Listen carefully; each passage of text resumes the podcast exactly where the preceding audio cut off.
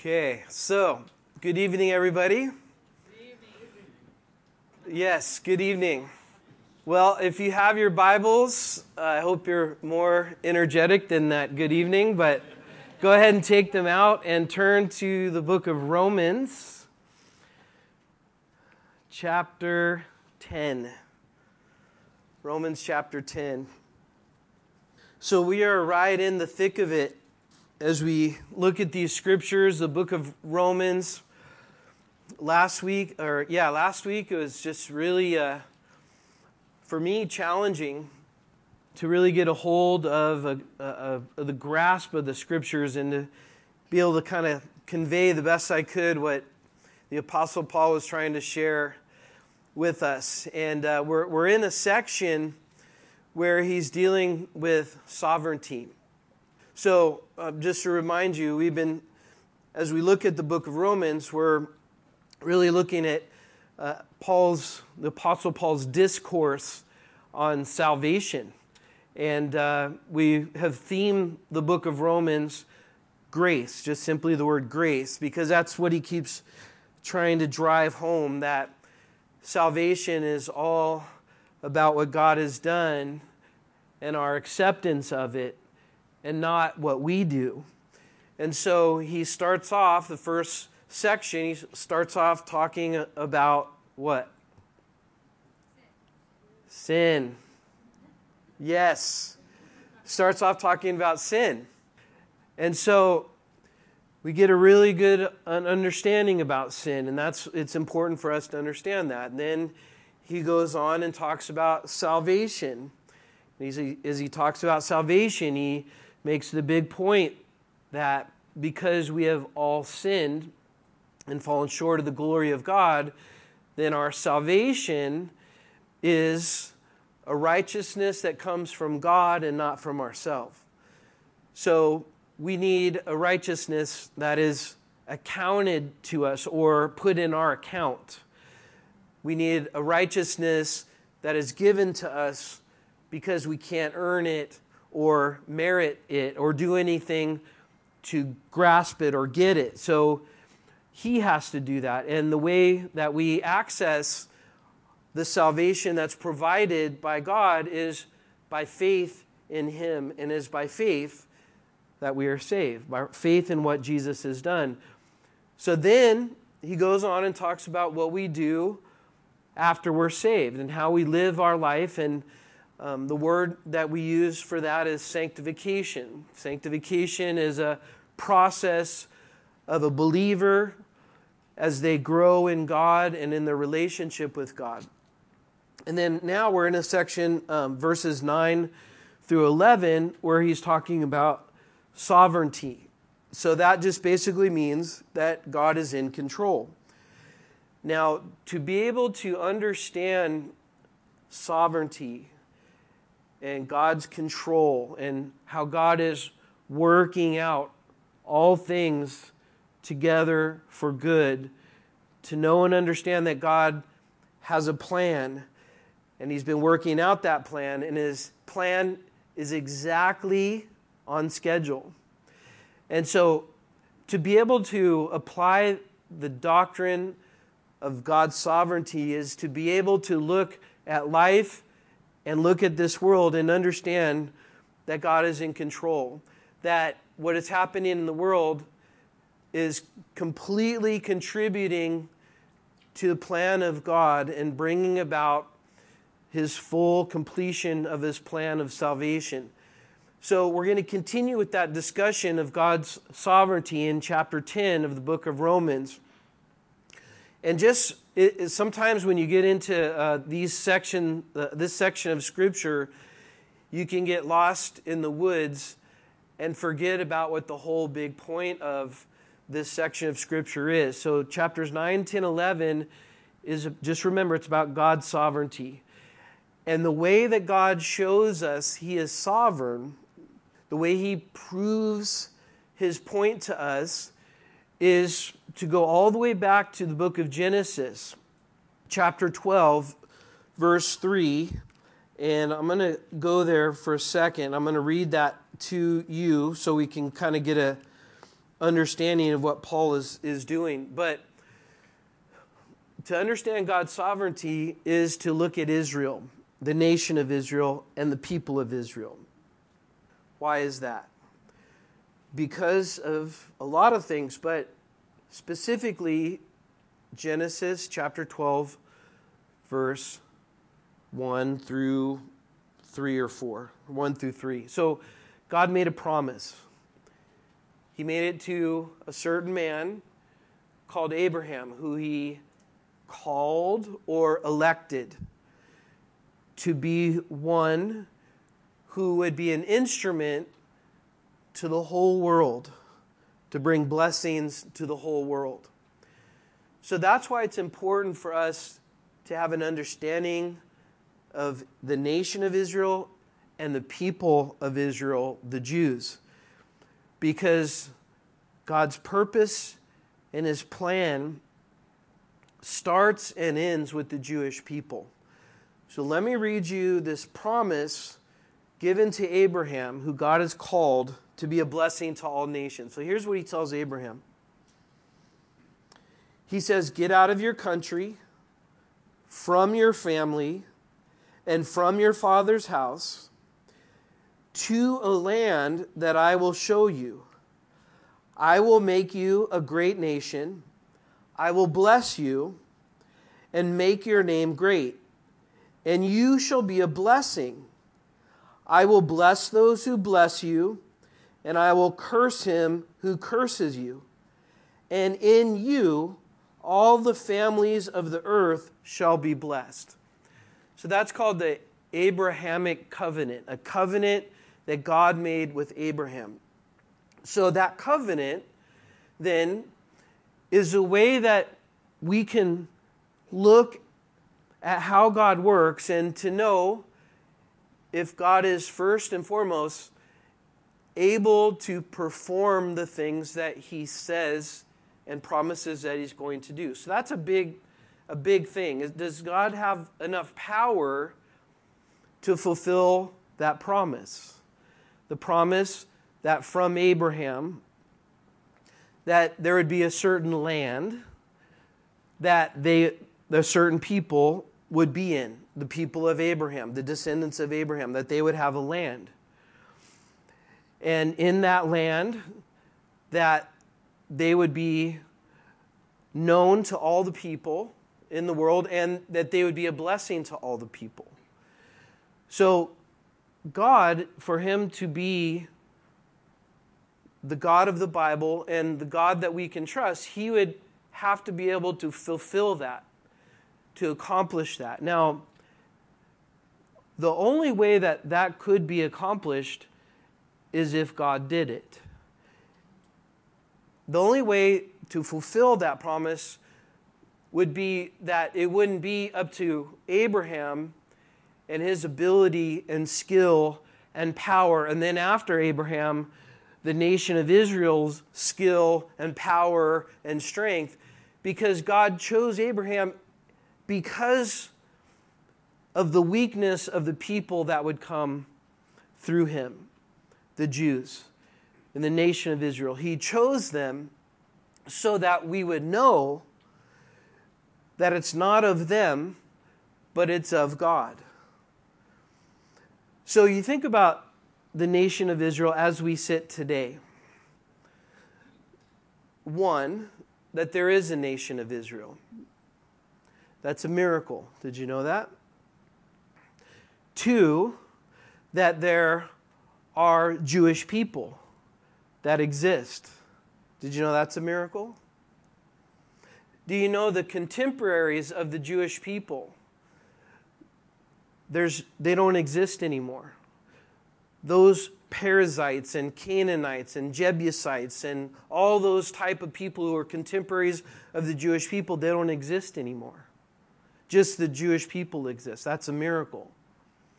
Did you know that the Hebrew language was dead for almost 2,000 years and then revived again? Do you know there's nothing like that has ever happened in the history of the world? Did you know the Jewish people have been deported from their land and their land destroyed and conquered through the Babylonians. And then after, after 70 years, they went back. And then later, the Romans conquered their land, destroyed their temple, and sent them around the whole world. So they didn't have a land and they didn't have a, a place for them for 2,000 years. And then they came back. Before that, they were in slavery for 400 years, and God delivered them from slavery, and they didn't have anything. They didn't have weapons to defend themselves, they didn't have property other than what God was going to give them. They didn't have food, they didn't have clothing that would last, and yet God sustained them. It's just, just a truly mind blowing miracle to look at the Jewish people. But why is that happening? It's because of Genesis chapter 12, verse, verses 1 through 3. It's because God made a promise. So, what happens if God makes a promise? It happens. God's promise is as good as gold. And even though it may not look like it's possible that it, it could even happen, and that's actually what happened in Christianity in those 2,000 years where Israel did not have a land. Think of 2,000 years. Didn't have a land. And they lived all, in all different parts of the world. And many of those who are Bible scholars, they believed that there must have been a different interpretation of the Bible, in that it, it must be that the church actually takes the place of the Jewish people. So as you, you read about Israel and you read about this nation, and they're just for 2000 years they're just wiped out and they're spread across the world it, it just this, the, the interpreters of the scripture looked at culture which is a bad hermeneutic which is means uh, a way of interpreting the bible they looked at culture and said the bible it can't mean that israel is going to have a land and those scriptures that talk about israel having a land it now it must be that the church now has taken their place until May 14th, 1948, when Israel actually came back into the land, just as God said, just as God promised. One of the greatest, most astounding miracles and fulfilled promises that's ever been seen on planet Earth. And as they occupied and got back into the land, they had to fight for their land, and God miraculously um, used miracles to get them to be able to protect their land and to stay in the land. And now, Israel, the, the land of Israel, is very small, but yet is one of the strongest nations economically in the whole world. The nation of Israel is surrounded by enemies that hate them and want to annihilate them. And yet, we can say that that'll never happen again now that they're back in the land, there's a reason they're back in the land. Because God still has promises to fulfill and complete in the future. And in order for those promises to happen, Israel has to be back in the land again. So we live in a time where we're able to see God's promises fulfilled in the past historically to give us confidence about the Word of God and the future promises that God gives to us. So, as we look at these scriptures, we want to sort of peel back some of those things as we look at God's promises to the nation of Israel as a testimony to God's faithfulness to us. So, as we look at Israel, we can say, you know what, Lord, you're going to fulfill the promises that you have to the church, to individual Christians to those promises that maybe some of you are standing on in the Word of God. God is faithful. And let's look at these scriptures that testify to the faithfulness of God in regards to Israel. So, chapter 10. Brethren, the Apostle Paul says, Brethren, my heart's desire and prayer to God for Israel is that they may be saved. For I bear them witness that they have a zeal for God, but not according to knowledge. So their zeal was so out of control, so not according to knowledge, that they actually killed the Messiah who came to save them. And that was prophesied that that would happen. So their, their zeal, so zeal in and of itself is not necessarily a good thing. So you can be zealous. What does that mean? A good way to think about it is I'm fired up about something, passionate about something. And that passion, in and of itself, has to be directed in the truth. Now, when you have zeal and you have truth, now you have what God is looking for. And when you know God personally, when you have a relationship with God, there's going to be zeal there, there's going to be passion there. Because to know God is to be excited about the things of God, to be excited about His Word, to be excited about fellowshipping with God's people, to be passionate about building up the kingdom of God and the church of God and all those kind of things. And when we have zeal for God, we have the Holy Spirit working through our surrendered lives to do great things for Him. But the nation of Israel in general, and mind you, mind you that there were Jewish people that were saved. Paul was one of those who is writing this. So when he's talking about the Jews, he's talking about as a whole, the Jewish nation, instead of accepting Jesus as their Messiah, they rejected him as their Messiah. But there were individual Jew- Jews like the Apostle Paul, like the disciples, who were Jewish. But generally, the Jewish people rejected Christ as their Messiah. So he says, My desire is for them to be saved. That's my heart. That's my desire he says that in verse 3 that they being ignorant of God's righteousness. So that's a, a term that we've been seeing that we want to really focus in on righteousness. Righteousness, another way that we've seen in the book of Romans that is uh, describing what the Apostle Paul is saying here is he, he calls it righteous requirements. So if I were to ask you, what would be the requirements for one to get into heaven. And that would be sort of a, a, way for someone to think about, well, what do I need to do or how good do I need to be? Generally, that's what people think. How good do I need to be to be righteous to get in?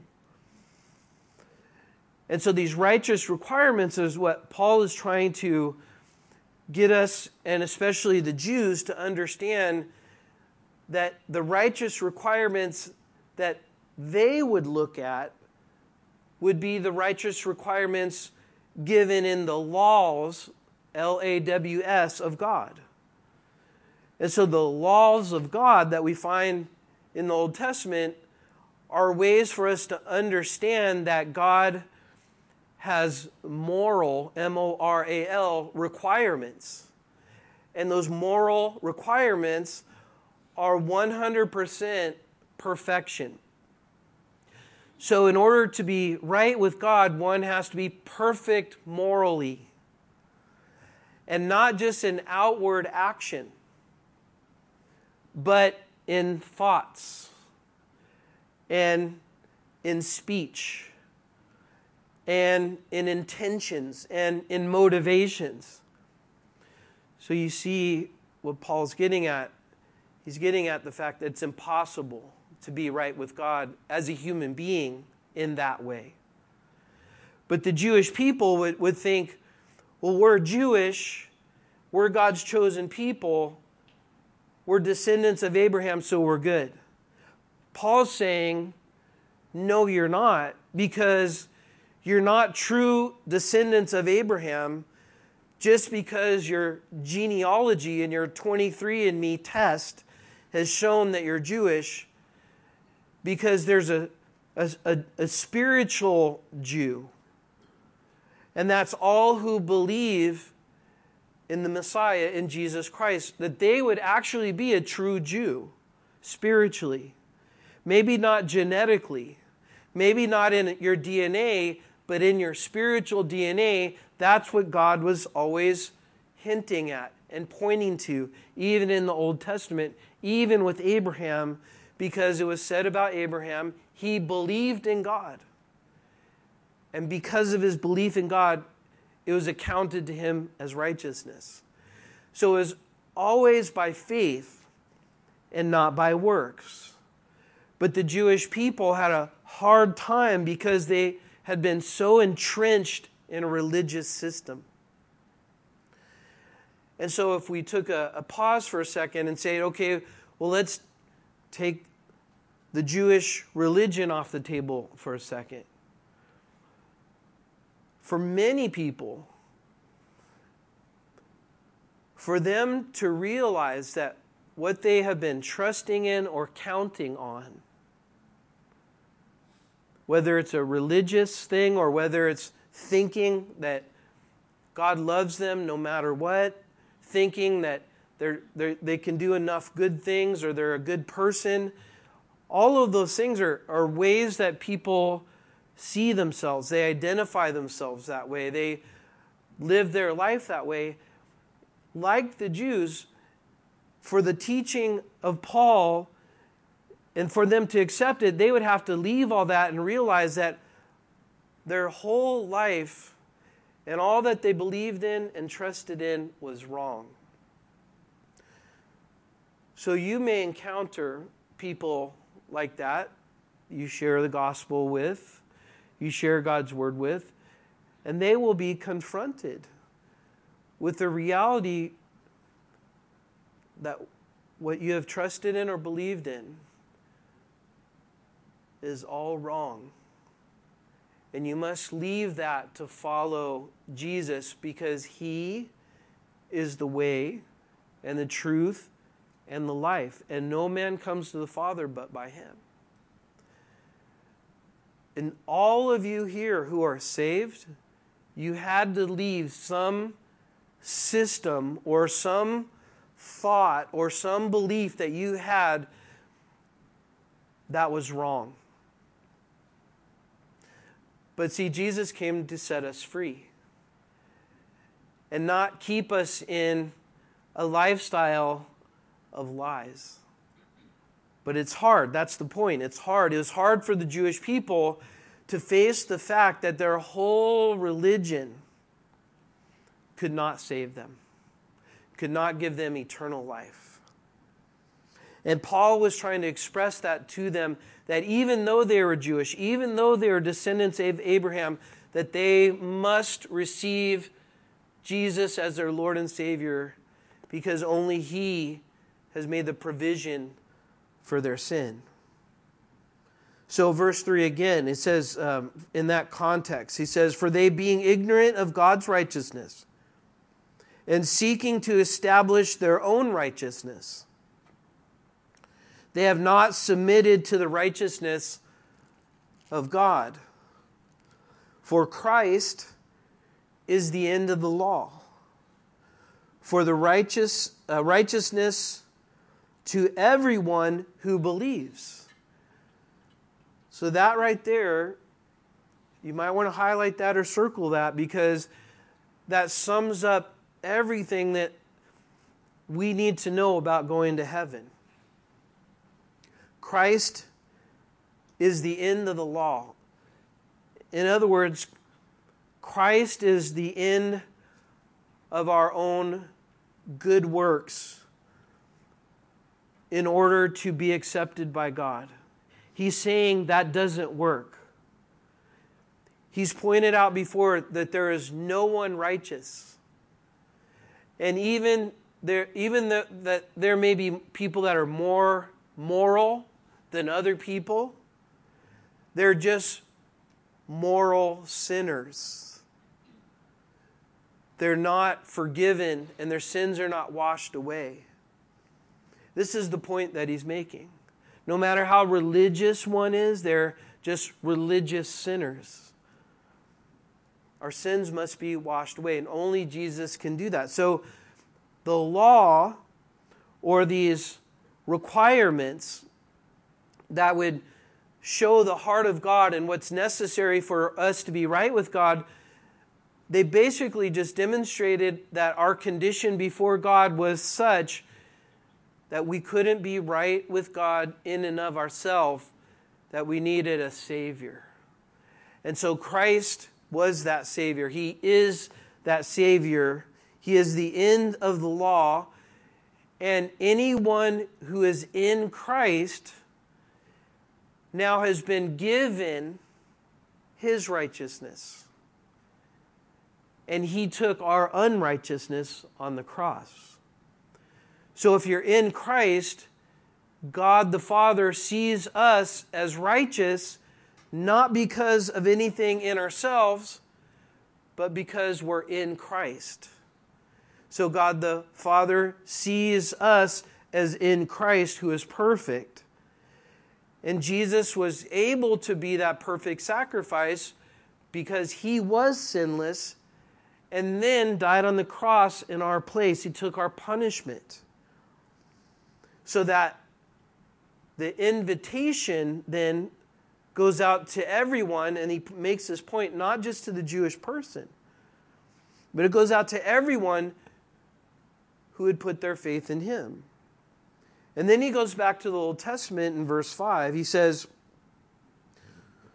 For Moses writes about the righteousness which is of the law. So, Moses, the Ten Commandments. So, Moses writes about the, the law. And it says, Moses writes, The man who does those things shall live by them. What Paul is saying is Moses, the recipient of the Ten Commandments, he wrote that the man who does the things of the law, they shall live by them. In other words, every single second of every single day of your life, you have to perfectly live by the law. That's what Moses said. So, just to remind you, what was the purpose of the law then? The law wasn't to make us right with God, the law was to show us that we could not be right with God on our own. And it pointed us to our need for a Savior. That's what the law did in verse 6, he explains that. He says, But the righteousness of faith. So that's the difference. The righteousness that comes by the law, what's that? Us trying to do good things to be accepted by God. So that's one way. And then the other way is a righteousness that comes by faith. That sounds a lot better. Because a righteousness that comes by faith then is now putting our faith in Christ and in what He did, and not in what we do. And that goes all the way back to Abraham, the father of faith, the one who got this promise. So he says, quoting from the Old Testament in the book of Deuteronomy, he says, Do not say in your heart, who will ascend into heaven? That is to bring Christ down from above. Or who will descend or go down into the abyss? That is to bring Christ up from the dead. But what does it say? The word is near you, it's in your mouth and your heart. That is the word of faith which we preach. So, what does that mean? He's quoting from the book of Deuteronomy, the Old Testament, fifth book of our Bibles. And he, he's saying, Moses said, salvation is not this difficult thing to acquire. And he gives an example like going up and, and pulling Christ down from heaven, or going down and pulling Christ up from the abyss or from death. He's saying it's, it's not like that. It's not difficult, basically, is what he says. It's not difficult because the Word of God is near us. The Word of God is innately in our heart. It's written on our heart, on our conscience, that every human being is made in the image of God.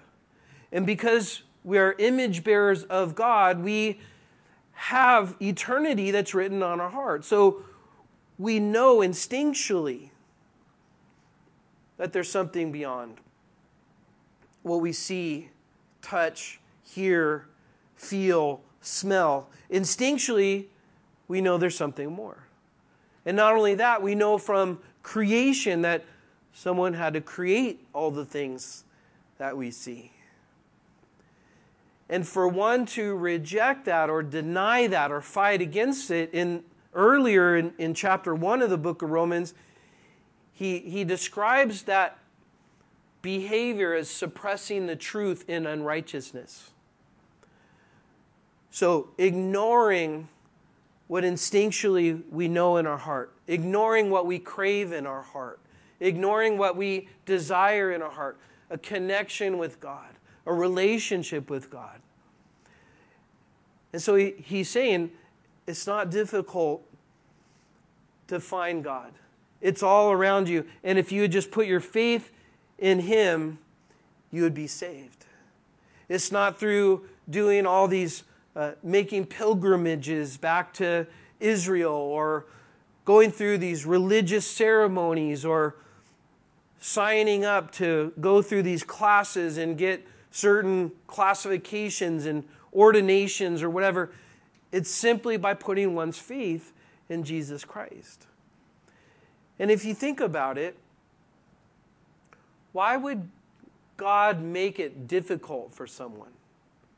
I mean, things are difficult enough, and the Bible doesn't compare us to the most flattering things that can be known on earth. It compares us to like sheep, things like that. Sheep are not known for their intelligence and their strength and their abilities. So God made it so easy. He made it so easy. Children they seem to know God. They seem to understand. You don't have to do a lot of apologetics training on a child. They, they seem to instinctually understand that there's something else. It's when we get older and suppress the truth in unrighteousness because we want our own way, because we want our own thing. That's the fallen part of us. The fallen part of us is that we're rebellious against God. So we have this sort of dual thing going on where we, we're made in the image of God, we're image bearers of God, that we're never satisfied until we are submitted to God and in a relationship with God, but yet there's this fallen nature of us that loves sin and is rebellious against God. And so this is what Paul is trying to describe is that this knowledge of God is something that is so easy for anybody, but yet the rejection of it is because of the exercising of our own will against God's will. So in verse 9, he says, that if you confess with your mouth, so here's how you do it. This is so amazing. This is the answer of how to have eternity in heaven. If you confess with your mouth the Lord Jesus and believe in your heart that God raised him from the dead, you will be saved. So if you memorize that or have that place saved in your Bible, you can tell anybody, you want to know how to go to heaven? This is how.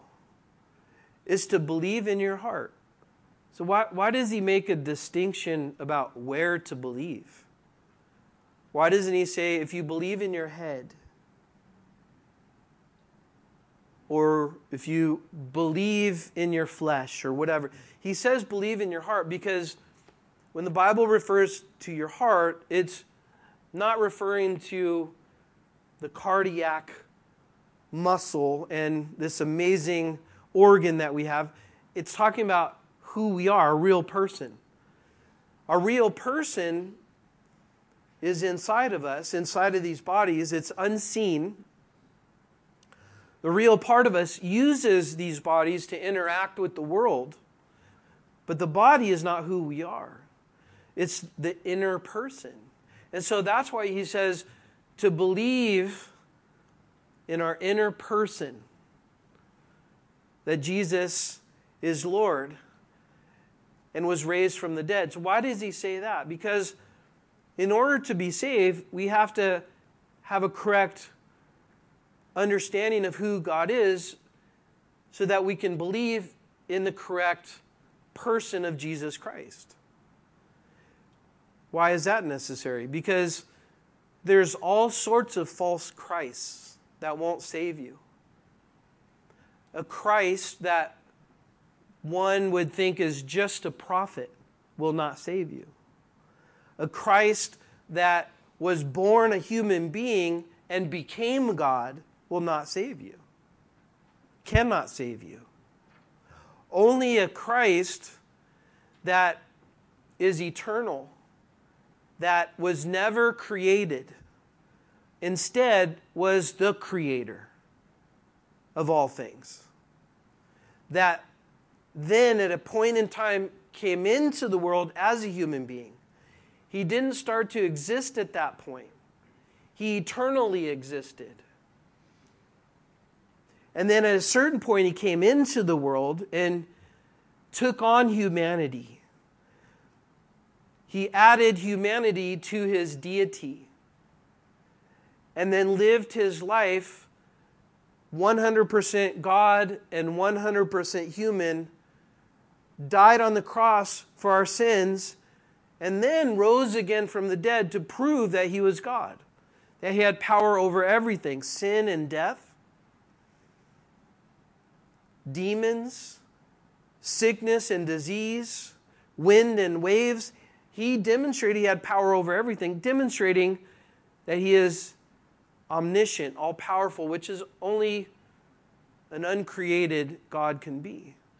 So that's what we believe in. That's what the scriptures say. So we believe in him, but then we do that in our inner person, and that belief, belief in him means that we're trusting in him for our salvation. It's not a, just, I believe he did certain things because the Bible says even Satan and the demons believe, and they're even afraid of him. So it's not just an intellectual belief. For example, you're sitting in these chairs. So you just didn't look at the chair and intellectually say, well, that's a chair. But there came a point where you had to trust the chair enough to sit in it and hold you and do its job. So that's where, that's where you put your trust in. That's what this is talking about. You believe in it, so you're resting in it. You're trusting in it. And when you're trusting in it, that means you're not trusting in anything else. Because some people make that mistake of trusting in their works, what they do, and trusting in Christ and what He has done. And that's not right either. And we'll see that in a little bit.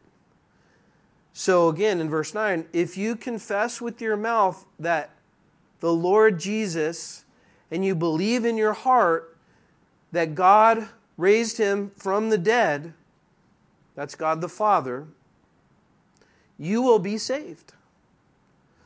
For with the heart one believes unto righteousness. So it's our belief that makes us righteous. The righteousness that is required by God. And with the mouth, confession is made unto salvation. So that, that means that our faith takes root in our heart and then is demonstrated by what we say. We had a baptism recently. We actually had two baptisms recently. We had a baptism the week after the baptism, right? So, those who are getting baptized, they believed in their heart and they confessed their beliefs so everybody else knew their beliefs, and then they demonstrated and showed people through their baptisms. But to confess is to acknowledge that one has received Christ as their Savior. In verse 11, it says, For the scripture says, and notice how much of this is based on scripture. Notice how much quoting from the Old Testament. Why is that? It's because our whole Bible all fits together in one piece. It's because Paul's not making these things up. It's because this is not something new that just happened when Paul has come on the scene. And God has done it this way so that we know it's true because he's had the same message through all mankind, the history of mankind, through different people, through different eras, through different places to show that this is all the Word of God is seamless in its message. And this is the message. And it's seamless, and God's demonstrating it going all the way back to Genesis chapter 12. This, this is what happened. You remember when all the families of the earth will be blessed? Well, how does that happen? Well, it's because the Messiah, Jesus, came through Abraham's line and was Jewish and came as a Jew, as the Messiah, and he died so all who believe in him would not perish but have eternal life. The greatest blessing to all of mankind is that they can be saved. Anybody, a Jew, a non Jew, male, female, slave, throughout the whole world, people are saved. And it doesn't matter. Anybody, this is one message for all mankind. All can be saved. And this is the only message for all mankind. It's only through Christ. Verse 11 For scripture says, Whoever believes on him would not be put to shame. For the, there is no distinction between Jew and Greek for the same Lord over all is rich to all who call upon him. For whoever calls on the name of the Lord shall be saved.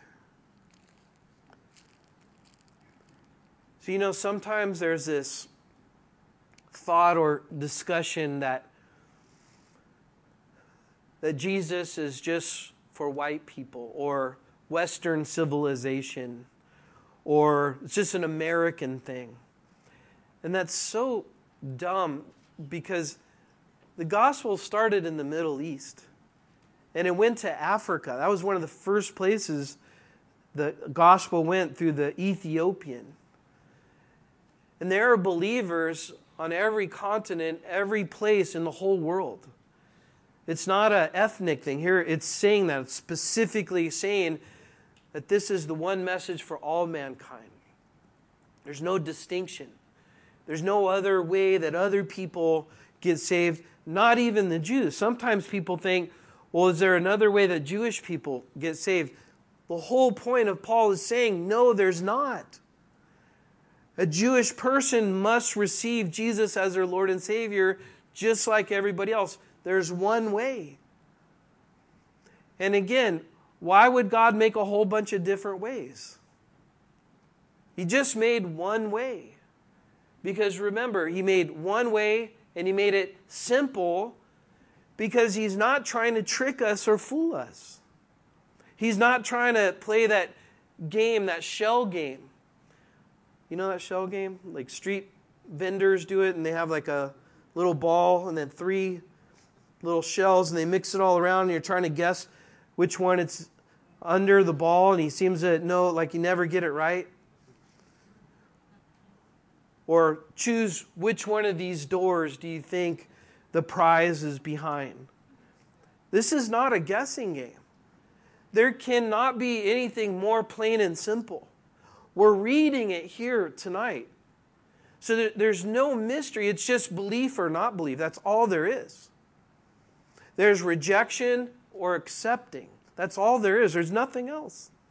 It's plain and simple, and God made it plain and simple. He made it obvious because He wishes that no one would perish, but all would have eternal life.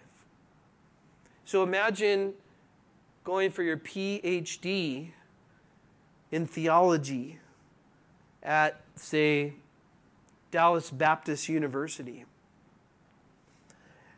And they just have one answer on the test. Not multiple choice, not multiple questions. And the answer, you take the test and it's just Jesus, true or false. And that's it.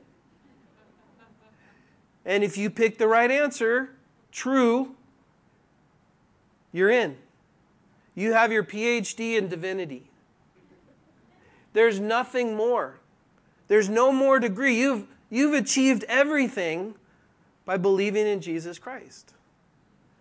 So, do you see how, how God, He loves us so much?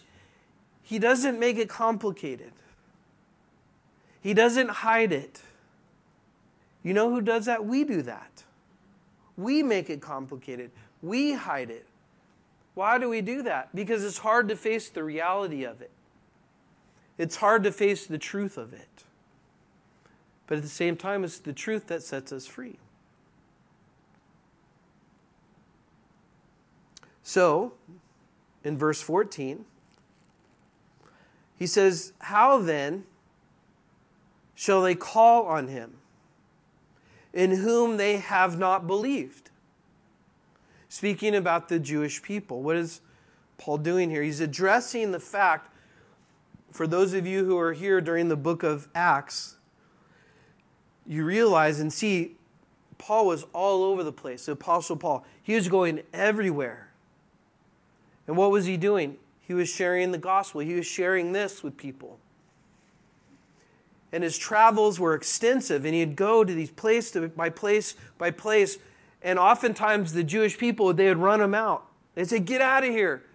And they'd throw rocks at him, they'd stone him, they'd try to kill him, and he would be on the run. And so he's addressing that. And he, he's saying, Well, what do you expect me to do? I have this message. And this is the message of eternal life. So, how can those who don't know about him, how can they call on him? The one in whom they have not believed in. And how shall they believe in him of whom they had not heard? And how shall they hear without a preacher? And how shall they preach unless they are sent? As it is written, again, quoting the Old Testament, how beautiful are the feet of those who preach the gospel of peace, who bring glad tidings of good things. He's saying that's why I did what I did. You talk about a pedicure. You want to have beautiful feet. Here's a spiritual pedicure. Use your feet to go and share the gospel. And your feet will be beautiful. He's saying this is an amazing calling that someone would use, and we'll expand that a little bit beyond feet, that someone would use their energy and their effort to go and share this message with people. And he's telling them, This is what I was doing. I, I, and the Old Testament just specifies how beautiful it is if someone goes and tells this message. And what a better message to have share with people that you care about is this message of salvation and to present it to people in hopes that they would believe in the Lord Jesus Christ and be saved. How powerful is that? That you have the words of eternal life. Have you ever thought about that? You, if you are saved, you have the words of eternal life. That God can use you to be the difference between someone going to heaven or hell. And it's your words, actually, His words that He's entrusted to you and to me, that has the ability to set people free. That is amazing. Do you know why our history of Christianity is so rich in people that have been so willing to go anywhere, anytime to share this message.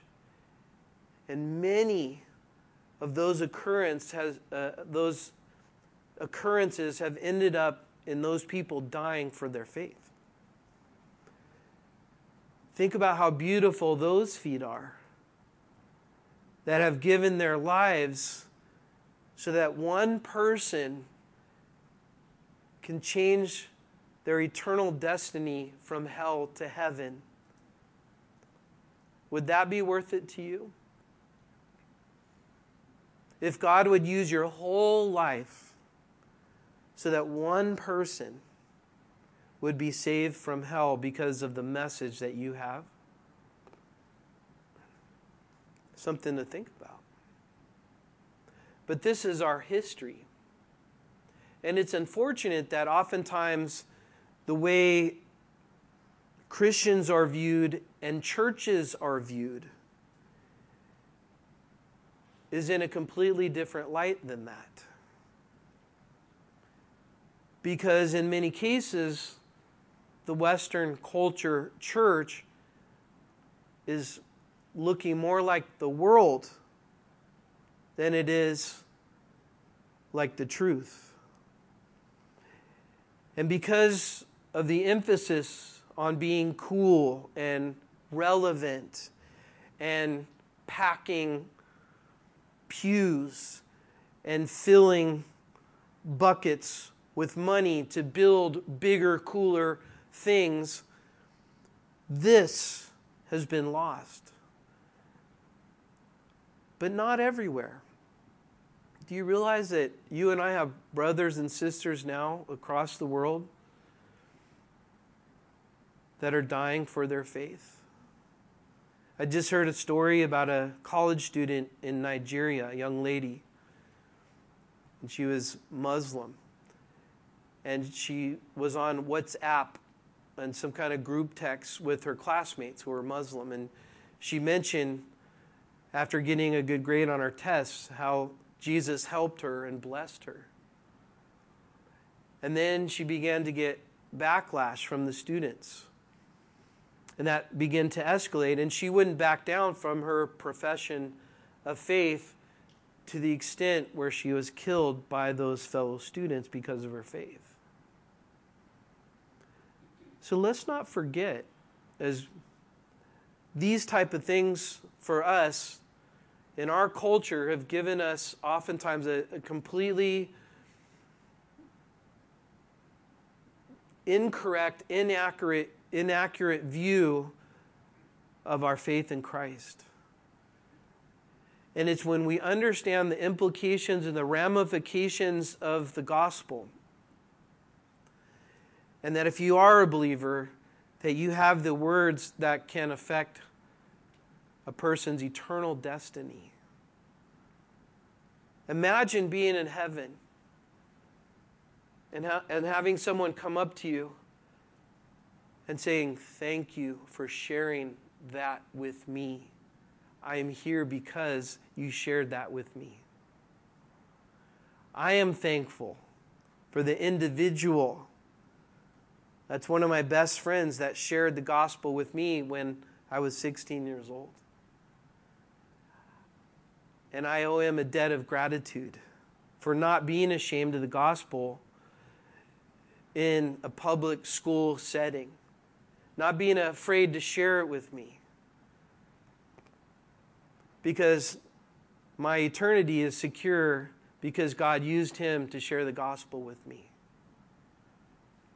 And so Paul is here, he's setting that all important realization of the truth of the gospel and how it's not simply about just repeatedly sitting in a pew week in and week out. But we do that, we accumulate the word so that the word would be that which would drive us to share the word with other people. And I believe now, in our culture, in our time, it's the perfect time to do that. Because the Bible says where sin abounds, would you say that's a good description of our culture? Grace abounds much more.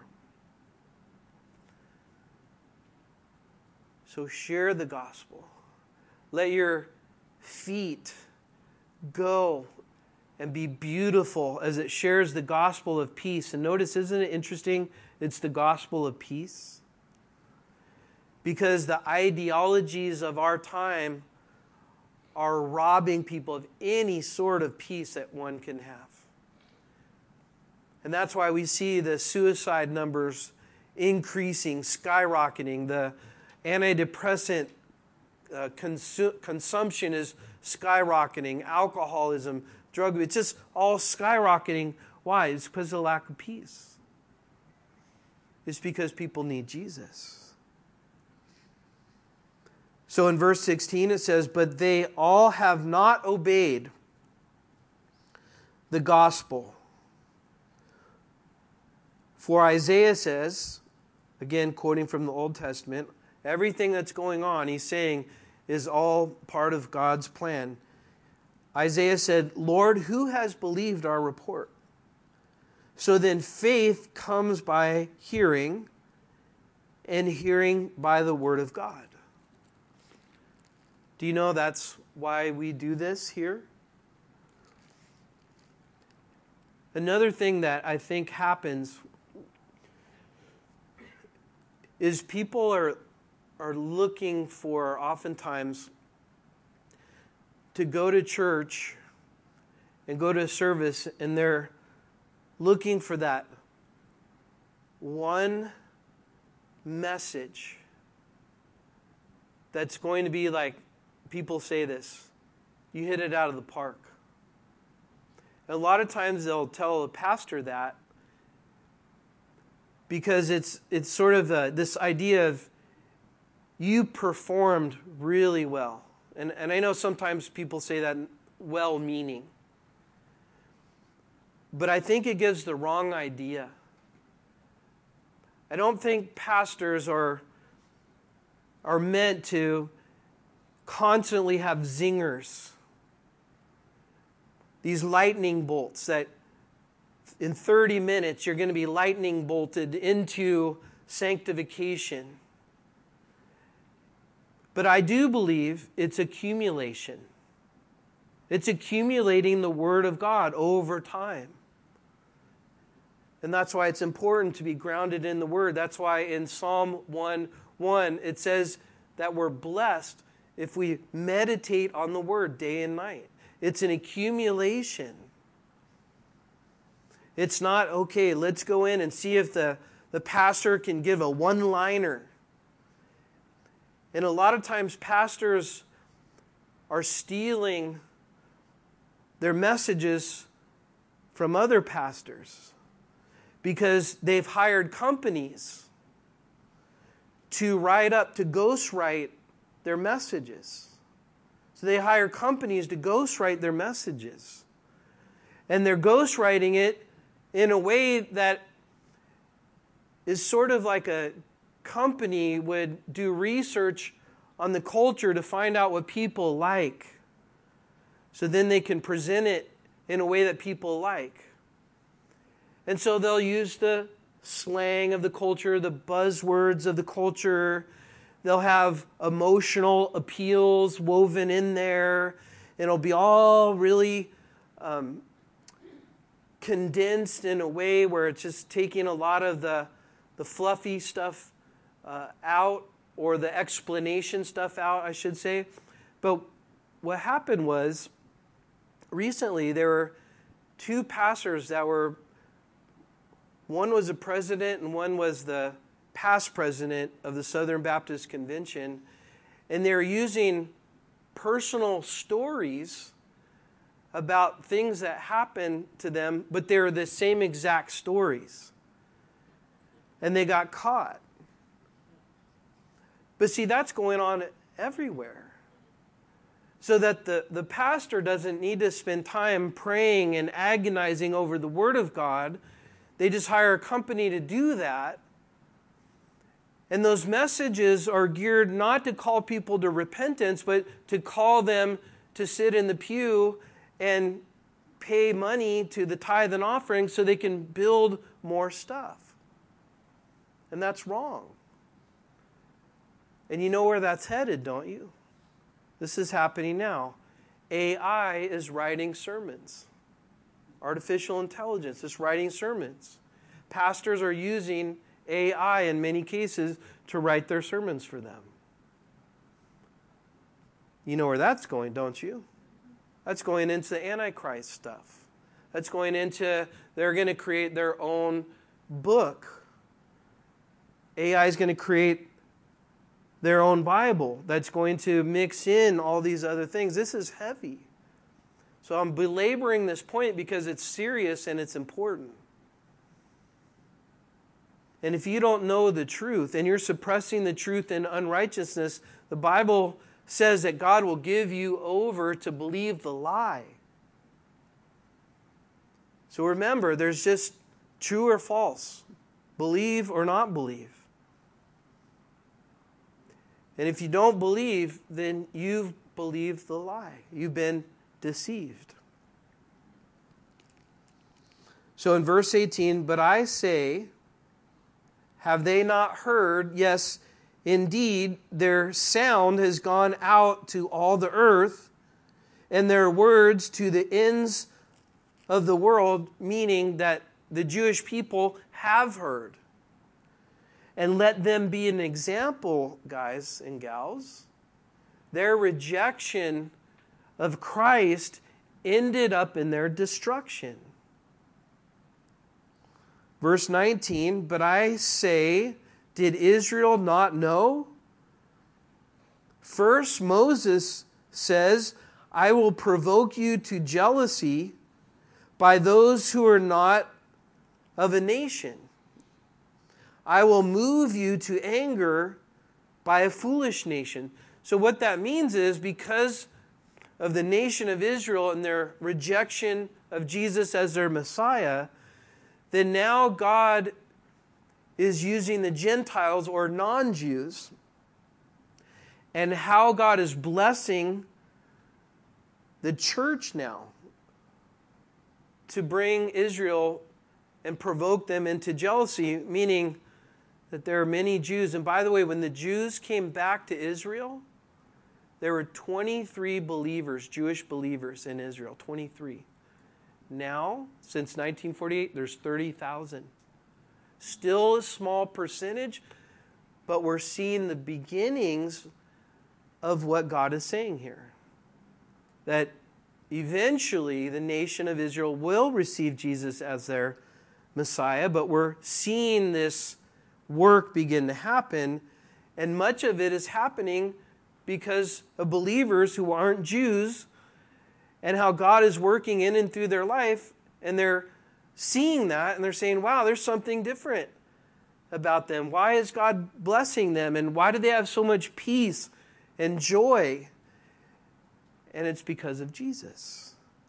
So in verse 20, it says, But Isaiah is very bold, and he says, I was found by those who did not seek me, meaning non Jews.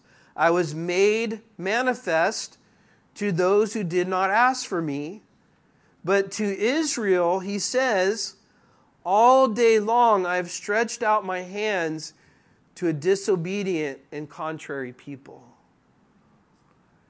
And so that's the history of Israel, and we can see how, on one hand, God is working in and through the nation of Israel and preserving Israel and how that is a testimony of God's faithfulness, but we can also see here that when one rejects what God has done and is doing,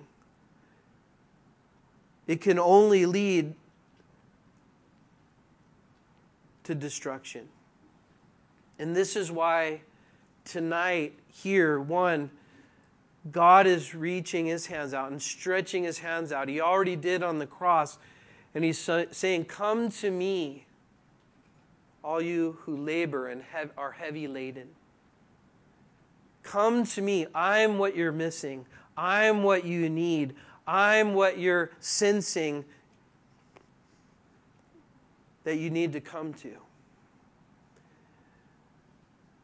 And then, in another sense, is the importance of us who do know God and are walking with Him to make it our life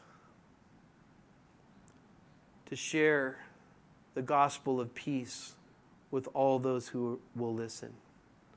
In whatever the Lord may lead us to do. There's nothing more important than that. Let's pray. Lord, we thank you for this night. I thank you, Lord, for all of those who have come and have taken their time to sit and have their words on have your words on their laps and seek you with their hearts. I, I thank you, Lord, for those who are saved. I thank you for bringing all of us out of darkness into the light. And I pray for anybody else that may be listening, anybody that's here, listening online, or maybe listen, will listen to this later at some point, that they would take these words to heart these words are true. These words are not any more hidden to us. These words are so relevant to this day and age. And I know that by the power of your Spirit, you're working in hearts, stirring hearts with your word. I pray that we would respond to it, whatever that may be, Lord. And so we thank you for tonight. May you be glorified in and through our lives and in this church body. We pray this in Jesus' name.